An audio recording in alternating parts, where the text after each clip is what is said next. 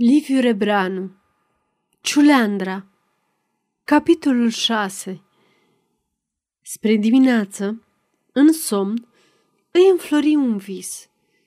Era acasă, acolo în budoarul Madlenei.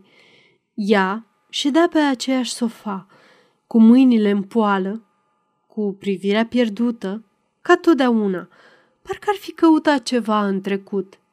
El foarte vesel, îi povestea nimicuri despre balul de la curte, despre... Și vorbind, sorbea frumusețea ei tăcută. Niciodată n-a fost însă mai frumoasă ca astă seară. Trupul zvelt, sănătos și fraged, ca de fecioară, brațele goale, decolteul tulburător, toate la țățau. Așteptau sosirea tantei Tilda ca împreună să plece la palat. Deodată se întrerupse și șopti rugător. Matlon, nu vrei mai bine să rămânem acasă? Ea nu răspunse. Surâse. Avea surâsul melancolic, ca și ochii. Matlon, te doresc. Se apropie pe la spate, o cuprinse peste brațe și o sărută lung între sâni.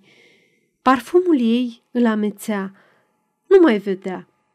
Îi murmura cuvinte moi, ca niște gâdilări. Și ea râdea molcom, fără a se întoarce cu ochii spre el. Sosi ca un vârtej tante Matilda gâfâind și suspinând. Voyons, mes enfants, sunteți gata?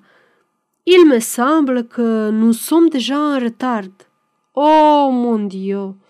Dar până ce m-am gătit, cu jupâneasa mea neroadă, apoi și șoferul vostru e așa de mocăit. Enfant, veniți însă acum, de grabă, că Poli ne așteaptă în hol și e nerăbdător. Se urniră. În mașină se așeză lângă șofer să se răcorească, dar gândurile lui toate mângâiau mereu pe Madeleine, Balul e foarte reușit. Lume, regele însuși, se oprește să vorbească cu Madeleine și îi zâmbește cu niște ochi în care lucește o poftă abia reținută. Puiul vede lucirea ochilor egali și gelozia comprimată îi roade inima ca un cariu flămând. Muzica îl enervează și mai cu seamă bărbații care toți parcă râvnesc pe Madeleine și o pângăresc cu priviri lacome. Nu mai poate sta. Minte că doare cumplit capul, că nu se simte bine deloc și pleacă împreună cu Madeleine, lăsând acolo pe tatăl său cu tante Matilda.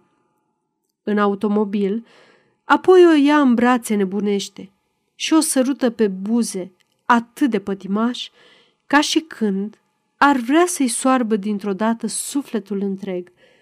Murea să ajungă mai curând acasă și mașina mergea atât de încet, ba încă șoferul parcă a greșit și drumul.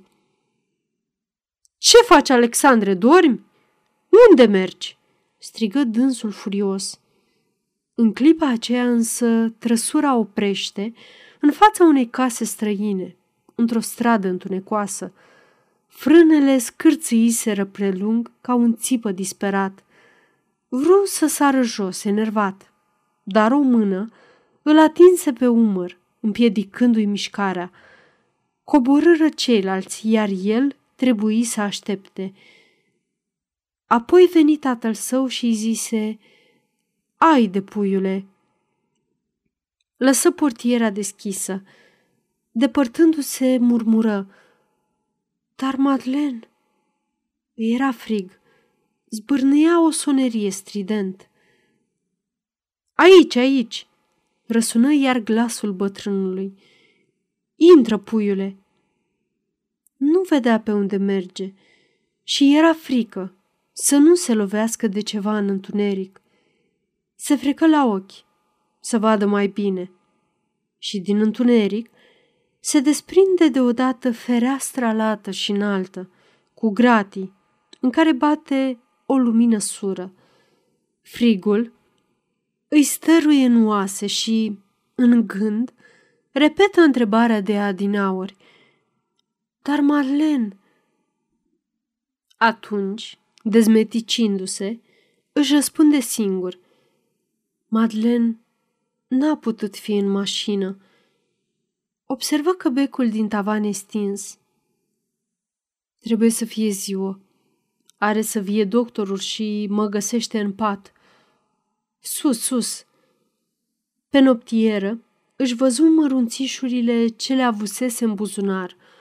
Un carnețel cu creion de aur, niște chei, bani, o batistă, un portofel subțire, ceasul de platină cu capacul deschis. Se uită la ceas. Șapte. Începu să se îmbrace. Se culcase în cămașa de frac, care acum era mototolită ca o zdreanță. Ce are a face? se consolă dânsul. Mai important decât cămașa este să nu-mi pierd capul. Aceasta este o înregistrare Cărțiaudio.eu. Pentru mai multe informații sau dacă dorești să te oferi voluntar, vizitează www.cărțiaudio.eu. Toate înregistrările Cărțiaudio.eu sunt din domeniu public.